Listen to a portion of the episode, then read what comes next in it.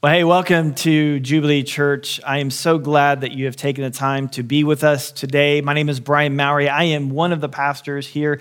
I say that because technically, I guess I am the lead pastor and I am the person you probably see the most, but I want you to know that there are hundreds of other leaders who help make this church happen.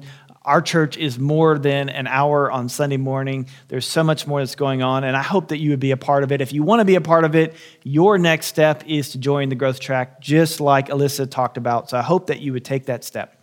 Well, this is a great day to, to check in because we are starting a new series called The New Normal. During the pandemic, disruption hit, and, and one of the questions that we were all asking is, are, when are things going to go back to normal, or is this our new normal? Now, there are some things that I hope do go back to normal. I hope hospitals go back to normal. I hope business goes back to normal. I hope schools go back to normal. But there are some things that we've learned, there are some lessons that we've learned in this pandemic that I hope create a new normal. And that's what we're going to talk about over the next few weeks. And then after that, we're going to launch into a series in the book of Philippians.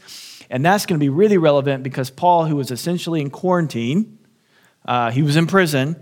He talks about joy. So we can learn a lot from Paul in studying the book of Philippians together. And believe it or not, that's going to take us all the way up until Christmas. I cannot believe Christmas is just around the corner, so to speak, as I'm mapping these things out, and I cannot wait. Usually I'm the kind of guy who just like, hey, when Christmas happens, it happens. But I'm ready for it. At the end of August, I am ready for Christmas. Okay, well, a few weeks back, I was invited by a friend of mine, really a lifelong friend of mine, to celebrate his 40th birthday, me and my entire family, to go out to Colorado to hike a 14,000 foot mountain, which I've come to know is called a 14er. And uh, I was. Uh, had mixed feelings about this because on one hand I was excited. I mean, I've never done this before. I'm like, hey, this is a new experience. I'd love to go check this out. But on the other hand, well, it's walking up a steep incline. So that didn't sound like fun. There are other things I thought I'd rather do. But anyway, we go out there, we do this, we drive toward to the mountain, we walk to the trailhead, we walk from the trailhead to about when it starts to really uh, you know, go uphill, which couldn't have been more than a quarter mile, and I am already out of breath. I mean, I literally could not catch my breath. It was very embarrassing. I mean, my kids are like halfway up the mountain already. I cannot catch my breath. It was super frustrating. I hadn't gone very far. I'm looking up you know, this tall mountain. I've got a long way to go. And I'm thinking, how could this happen already? Well, this pretty much describes the way I felt about six to eight weeks into the quarantine. I don't know if that was true for you, but I'm like, it did. I mean, despite the fact that I couldn't go anywhere, I couldn't see anyone, I couldn't really do anything, I was exhausted. You know, it didn't matter how much I watched The Last Dance on my couch, I could not find rest. I don't know if you've ever been there before. I don't know if you're there now, when you're trying to find rest, but you can't find rest. And this got me thinking, well, maybe it's not a physical rest that I need. Maybe there's a emotional rest, an inside rest that I need. And that's what was going on in me. So prior to the pandemic, I would have thought the reason why I'm so tired is because I'm doing too much. But now in the pandemic, activity had come to a halt, but I'm still exhausted. I'm still tired. I'm still not finding rest. And that's because you and I, we need soul rest. We need an inside rest. And which is easier said than done because the physical rest, you know, you just go to bed. But what do you do when you need soul rest? How do you get soul rest? How do you get that deep rest for your soul that we're all looking for? Well, that brings us to Jesus, and that brings us to our text today. And what he's talking about in our text today, he talks about how we can get real rest. Come to me, all you who are heavy laden, and I will give you rest. Take on my yoke, take on what I have, to, and you will find rest. Come to me. If you want to follow me, you have to deny yourself, pick up your cross daily, and come after me. So, what Jesus is saying here is that the key to rest, the key to deep, soul satisfying rest, is to deny yourself. Now, in 2020, in our Western culture, when we hear deny yourself, we think self help. Okay, we're going to get a list of things that we should not be doing. Don't do that. No more of this. No ice cream. No Netflix. Limit your you know, iPhone use. Deny yourself deny yourself of what is fun, what is enjoyable. And, that, and to be honest with you, that's what people think Christianity is about. Christianity is about denying what is really fun, denying what is really enjoyable. You need to deny yourself. Well, if you take that phrase, though, and you go back about a thousand years or so, uh, when God was forming this nation called Israel, his people, and he was demonstrating his love and care for them, he instituted something called the Sabbath. Now, for those who are unfamiliar with the Old Testament, there were three covenants God made with his people. There was a Noahic covenant, the Abrahamic covenant, and the Mosaic covenant. Now, the Mosaic covenant was made with a guy by the name of, you'll probably get this, Moses.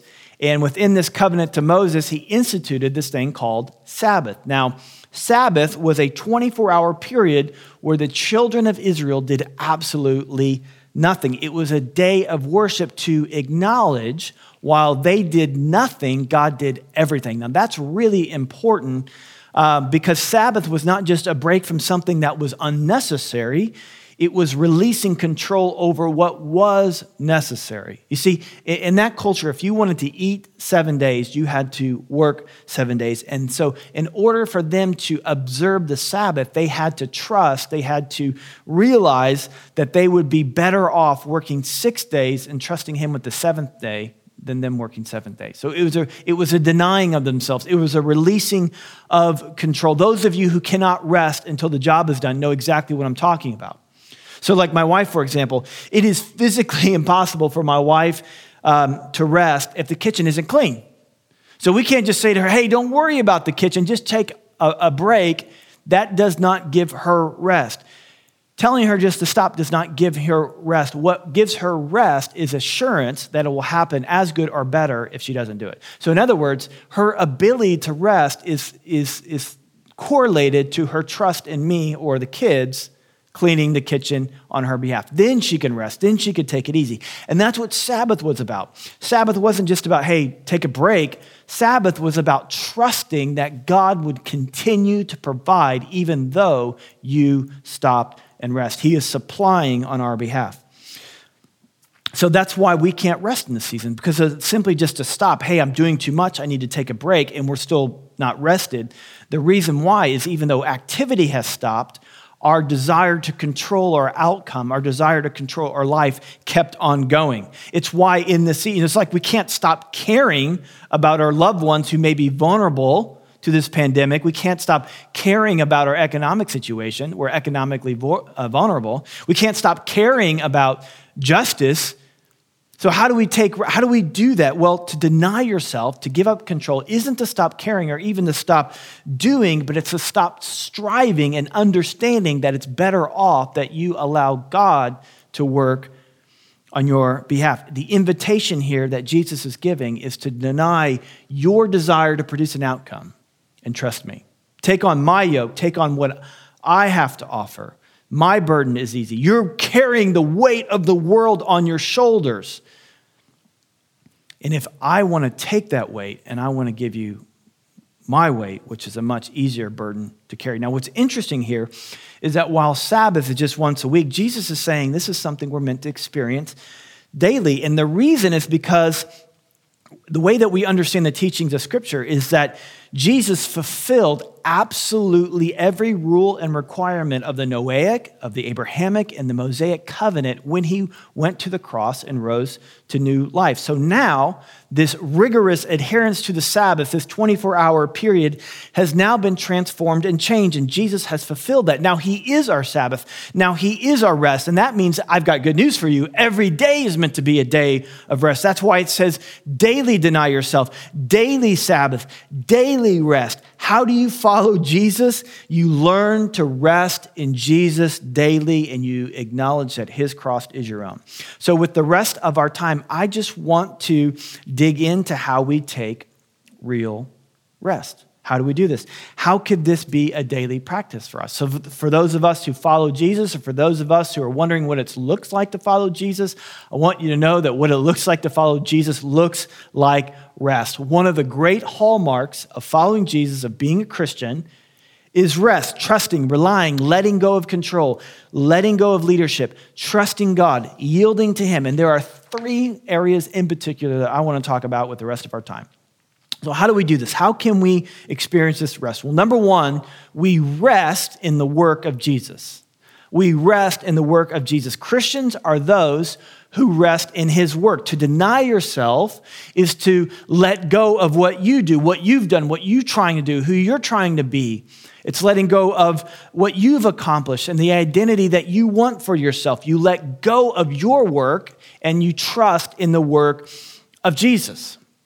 One of the seven statements that Jesus made while hanging six hours on the middle cross between two thieves was it is finished. What is finished? The work of Jesus is finished. The work that you and I could not do for ourselves, Jesus did for us. He became our sin. 2 Corinthians 5:21 says that for our sake, for our sake, he became sin who knew no sin. He was perfect, he's righteous, he's innocent, so that we could become the righteousness of God. Your relationship with God has nothing to do with your work. It has everything to do with his work on the cross. So every day, today and every day, we can rest in the work of Jesus. We let go of ego that says our worth, our identity is tied up in what I can accomplish, in, in what I can do, in the image that I create for myself. We let go of that, and instead, our confidence, our identity, our worth comes from Jesus. And we realize that, hey, I must be worth something if he bled and died for me. He he, he left heaven. He moved into the neighborhood. He went to the cross for me. He paid the ultimate price for my sin, the penalty of my sin, and that grants to me, that credits to me his righteousness. That's who I am. That's what I'm worth. That's what I'm relying on. That's what I'm resting in. That's what I'm trusting in. The work of Jesus. I no longer define myself about what I've done. I don't define myself by what I can accomplish. I define myself by what he accomplished for me on my behalf. I rest in his work. Let me tell you some good news about your sin. For those of you who, who, who realize, man, I don't do what I should do, and, and, I, and sometimes I do the things I shouldn't do, I want you to know that your sin does not compare, does not measure up to the work of Jesus. Your sin has been forgiven. Your sin has been forgotten. Your sin has been swallowed up in Jesus. He became your sin so that you could have the righteousness of God. So, our rest, we, we want to be those who rest and declare the good news of Jesus Christ. We don't declare, we're not those who want to remind ourselves and remind other people of our failures or to somehow deny that we do fail. But what we want to declare is that Jesus is greater than our sin. So, we rest in the work of Jesus. So, we rest in the work of Jesus, we rest in the way of Jesus. Paul said to the Galatians in, in chapter 6 that far be it from me to boast in anything except our Lord Jesus Christ, by which the world has been crucified to me and I to the world. In other words, what he's saying is that the way that the world does things, that's what he means by the world, the world's systems, the world's attitudes, the world's actions, the way the world does things. Like that's all dead to me. That's, that's like a dead corpse to me. It's crucified to me.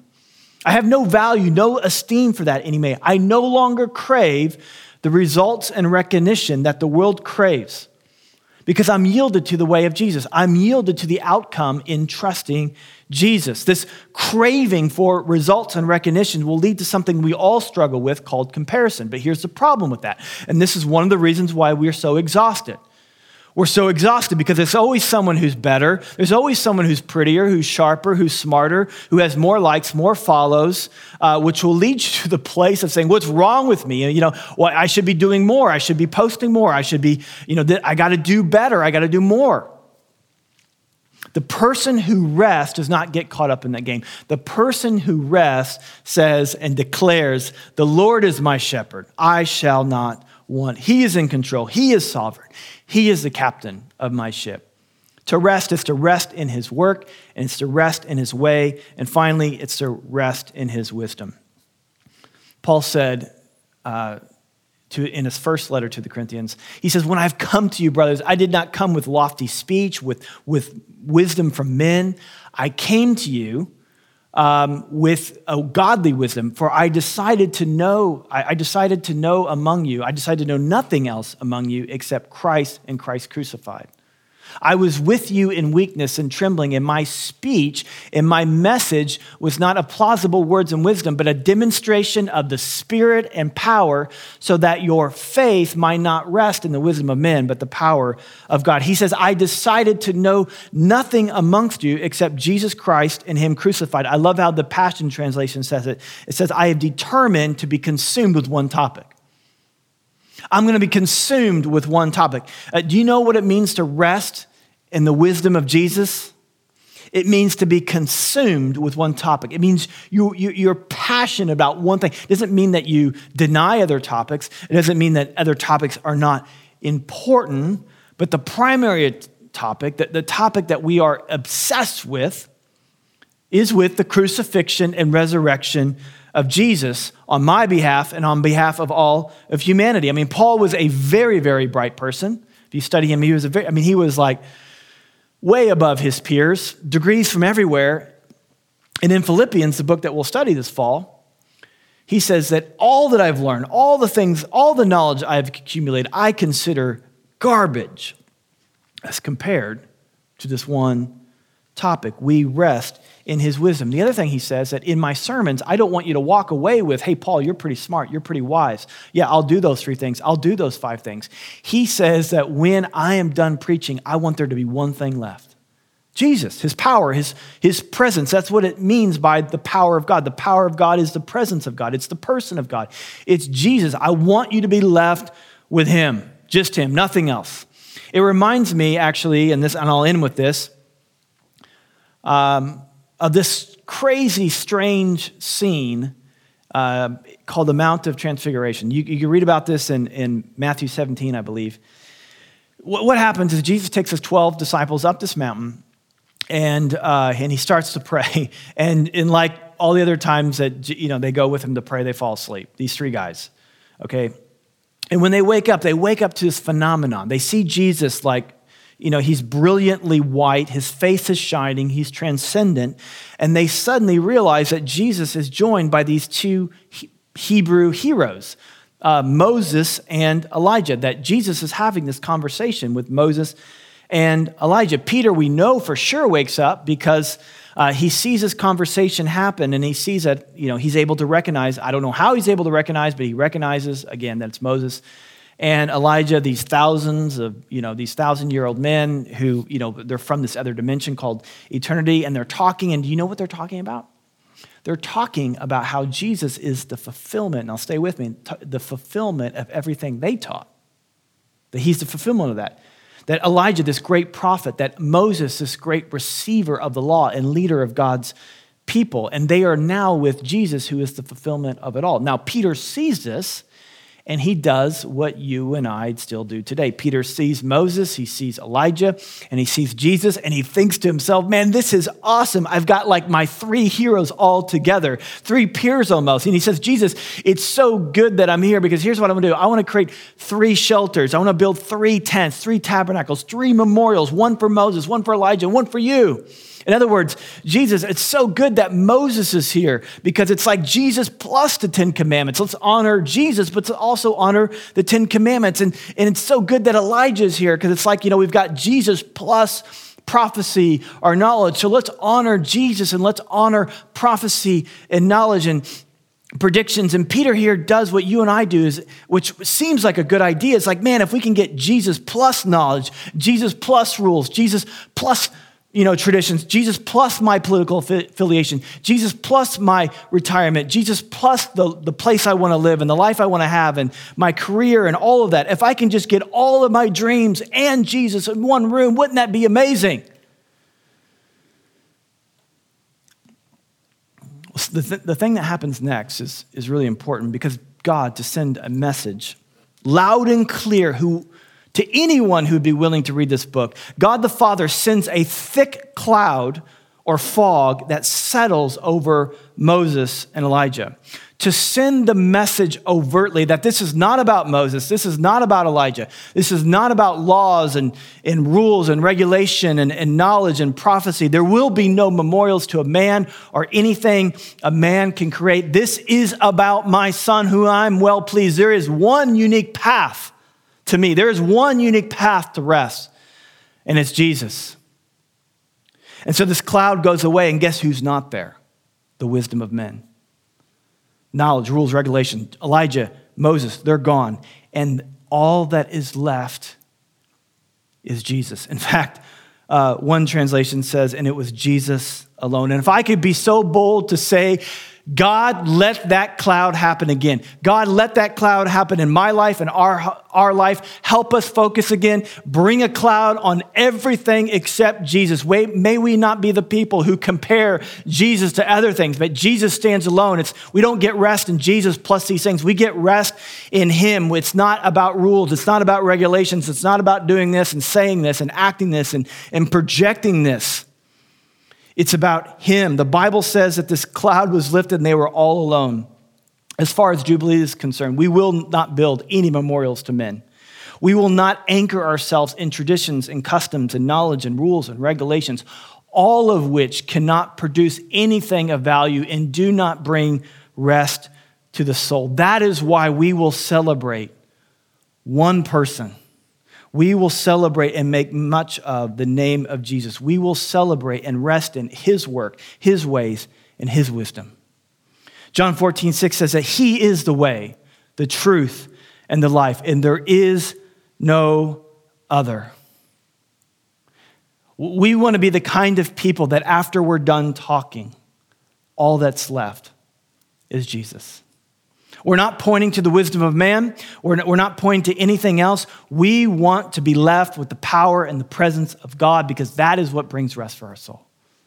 With so much that's going on, Brian, are you saying that we don't care about our life? We don't care about justice? We don't care about the economy? We don't care about one another? No, no, no. That's not what I'm saying at all. We care absolutely, but we realize the best that we can do is filthy rags and that we, we, we turn over our trust to God. We Sabbath, we rest on a daily basis, we deny ourselves. Does it mean that we're uh, inactive? Absolutely not. You can be busy, busy, you can be active and still have rest. Or you can be inactive and have no rest. It's not tied to your activity, but it's tied to your trust. It's tied to will you surrender control to Him.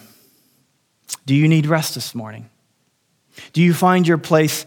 Do you find yourself in this place anxious, wondering, worrying? Jesus said, Look, people who don't know they have a Father in heaven, they worry about all of these things. They, they worry about elections, they worry about where they're to what they're going to eat tomorrow, where they're going to live, and will they have the life that they want, and will things turn out okay? People who don't know they have a Father in heaven, they worry about those things and they don't have rest for their soul. But here's how you have rest for your soul, he says.